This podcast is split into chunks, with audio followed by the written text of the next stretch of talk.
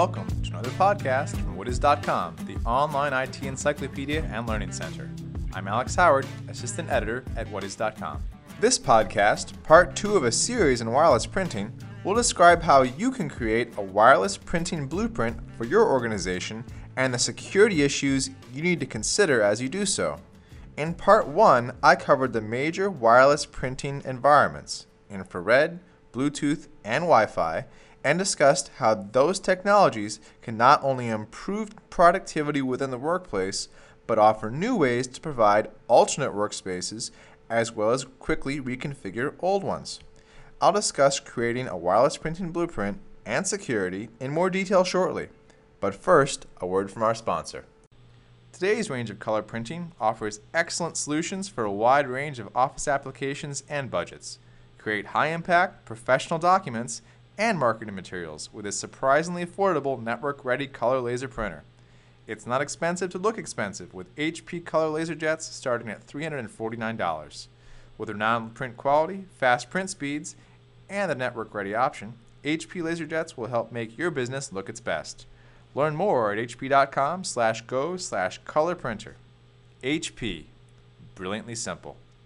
Protocols and products aside, there is some planning involved if you want to make the most of your wireless printing solutions. In this next section, I'll discuss how to design the blueprint for your wireless printing environment. As you plan for that wireless printing solution that will be used to its full capacity, the first thing you need to consider is space, the physical characteristics of the area surrounding both the printer and the users that will want to access it. For example, if you place a Bluetooth enabled printer on a stand too far away from a desk area, it may not provide services to all the areas you need to reach. Similarly, if you set up an infrared based printer without a space next to it for a laptop or PDA, users will have to hold the devices while they print. Not only is that arrangement inconvenient, but it ties users to the printer, the very circumstance you are trying to avoid in the first place. The next issue you will need to consider is range. Each technology has its own range limitations that will dictate the coverage area for each printing zone you set up. Planning your printing zones to accommodate the physical characteristics of your workplace may sound easy, and in some cases it will be. Planning for a zone that passes through walls or floors is somewhat trickier. While planning the installation for an infrared printing zone is very straightforward, there are some issues you'll need to consider before you set up your printing zones. Because infrared has a very short communication range, you don't need to plan for a large work area with this technology. If you clear space next to your printer in the same area where you keep fax cover sheets and a recycling basket, mobile users can walk up, set the notebook or PDA down, and print.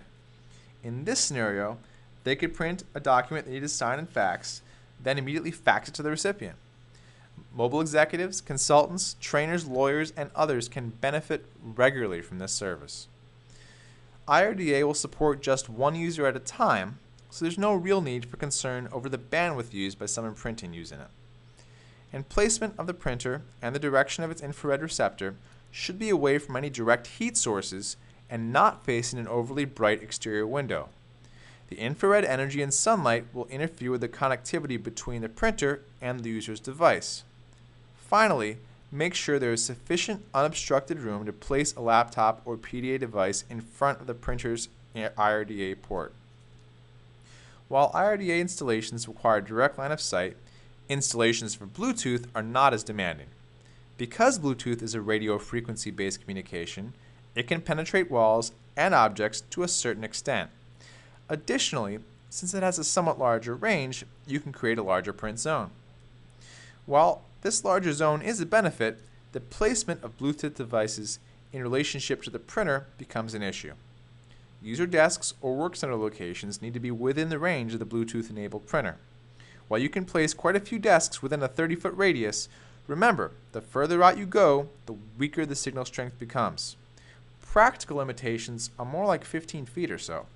This is still reasonable, but with most printers installed against the wall, where the outlets typically are, you ultimately end up with a printing radius that extends 15 feet from the wall. And with its somewhat slower data rate, Bluetooth isn't the best option for heavy duty printing needs. But it will serve consulting groups or offer a good alternative for special events where you need to support flexible printing. Of the three wireless technologies, Wi Fi installations require the most planning. Because its range is greater than either infrared or Bluetooth, Wi Fi is the more practical choice for wireless local area network printing. You can use it to not only extend printing services to users in a small work center, but to serve telecommuters or other laptop users. A key issue in a Wi Fi installation is the kind of print server you will use to free your printers from their wires. Because internal print servers are designed with a particular printer or series in mind, they fit neatly into the printer without adding to the printer's total footprint. They also don't need their own power supply. An external print server does increase a printer's footprint a bit, but some do have a low profile shape and a built in clip so you can minimize the impact it has on the printer's overall size. Simply clip the print server onto the printer and you can move both around the office with little effort and of course no wires. As you design your Wi-Fi printing infrastructure, you need to pay particular attention to coverage and accessibility. With its larger coverage, Wi-Fi lets you extend your network and print an environment into areas where wired access is impractical or cost prohibitive. For instance, you could provide network access for the entire cafeteria or for a very large meeting room with one access point. However, with this extra coverage, you may inadvertently provide access outside the bounds of your office space. While in some cases this is desirable, in many it is a security threat to your corporate network. The next section will cover this aspect of providing wireless printing zones and network access using wireless technologies. The issue you need to consider in implementation of your wireless printing network is security, first and foremost. Networking always prevents the potential for security breaches within your network, and wireless environments present new challenges that wired environments have minimized. While a wired network has a finite number of entries into the network, a wireless access point provides service to any device within the technology's effective reach. For technologies such as infrared and Bluetooth, you can limit physical proximity to prevent any stray access to devices or the corporate network.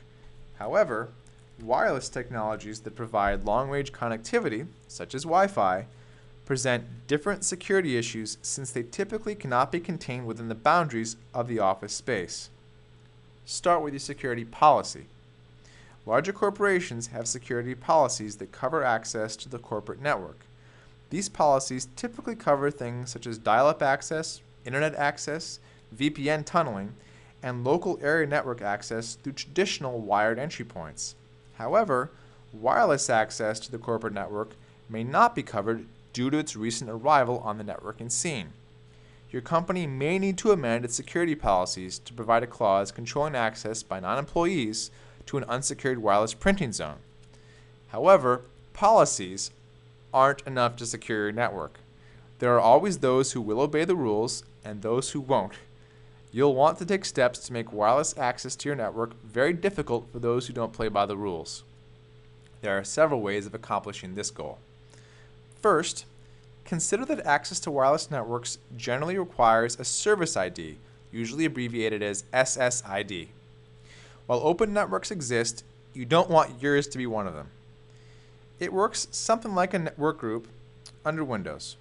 When you try to access a wireless network, you need to have a specific service ID to participate in that network. While this sounds like a password, in reality, it is more of a way to keep track of which access point a card should be using in cases where overlapping wireless access points exist. In fact, there are snoop programs that will listen for the SSID that is being used so someone can gain access with that ID to your wireless network. When you keep your SSID identifier secure, as best you can despite Snoop programs, you can better control who has access to your network and keep unwanted visitors out.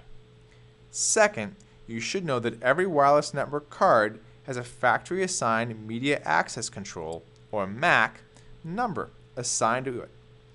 This MAC number, or address, is used by the card to announce itself to the network and to provide a way to get information to and from the card at the lowest levels of communication. Because every card has a unique MAC address assigned to it, this address can be used to permit or deny users access to the wireless network or printing zone. To take advantage of the MAC address security and add yet another layer of access control to your security, you'll need to configure each wireless access point to permit specific MAC addresses to access the network.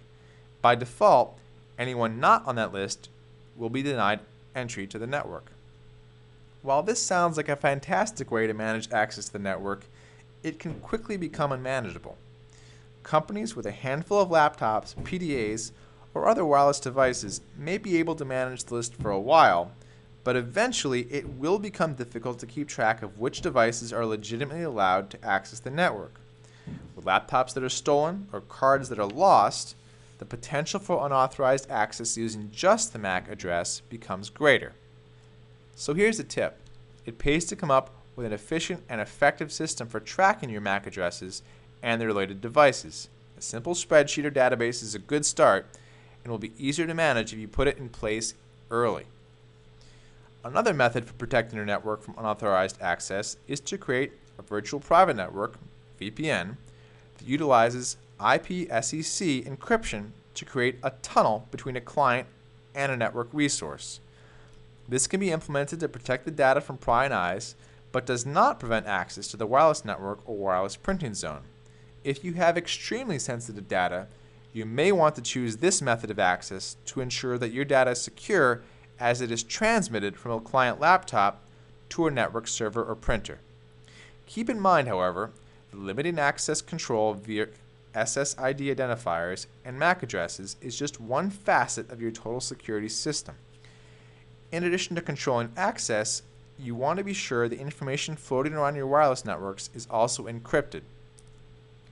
To combat the potential of someone either guessing or snooping the airwaves to find the SSID, as well as to protect data transmitted to and from wireless devices using Wi Fi, manufacturers have developed WEP encryption, WEP. By using either a 40 bit or 128 bit key, choose a longer key to provide better protection, devices connected to the wireless network encrypt data bidirectionally to provide a secure connection. Bluetooth also provides 128 bit security, which allows unknown devices to be blocked from the network. In both cases, the keys need to be known to the wireless devices that need to gain network access.